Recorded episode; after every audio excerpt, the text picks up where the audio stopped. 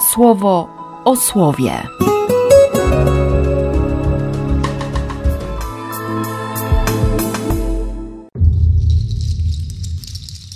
2 grudnia, czwartek.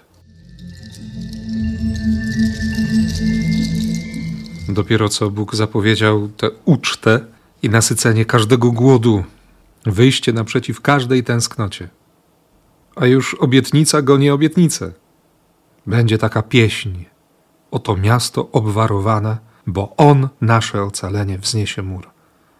Na Tobie oparli swoje nadzieje, Panie, Boże wielki i wieczny i warto zaśpiewać tę pieśń do samego końca, to znaczy do 21 wersetu tego rozdziału.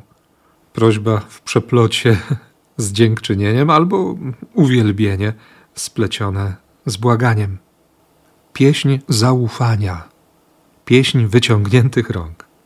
Słowo, które wychodzi naprzeciw tęsknocie ludu wybranego, bo przecież niewola, bo wygnanie, bo brak poczucia bezpieczeństwa, bo ciągły strach, bo przerażenie. A Bóg przychodzi jako gwarancja bezpieczeństwa. Przypomina o sobie. I nie jest tylko tak, że w Jego imieniu można się schronić, ale On bardzo realnie doprowadzi do, no w pewnym sensie, zamknięcia granic. On stworzy tę bezpieczną przestrzeń. On zbuduje dom dla cichych i dla pokornych. I to będzie dom stojący na skale. Bo oczywiste jest, że spadną ulewy, że ruszą potoki, że będą dąć rozmaite wichry, jak dziś w nocy, ale dom zbudowany na tym fundamencie, dom zbudowany przez Niego, się nie zawali. I znów mi tak dzisiaj myśl krąży wokół kościoła. Na tej skale zbuduję mój kościół i nawet najdzielniejsi z piekła go nie zwyciężą. Bo taka jest wola Ojca Niebieskiego. No właśnie, nie chodzi o deklaracje, nawet znaki, cuda, prorokowanie, bycie wziętym egzorcystą. Co prawda te słowa nie pojawią się dziś w Ewangelii, ale, ale dobrze jest je usłyszeć. Nigdy was nie poznałem. Odejdźcie ode mnie popełniający nieprawość. Przyjaźń, relacja, odsłanianie się wzajemne przed sobą. Wczoraj i dzisiaj w tym pierwszym czytaniu też Bóg prowokuje, żeby mówić mu o tęsknotach i o pragnieniach. Ale w Ewangelii liczy na wzajemność. Na tym polega relacja, wzajemne zaufanie. Daje przestrzeń Bogu, by podzielił się ze mną swoimi tęsknotami, by powiedział o swoich pragnieniach.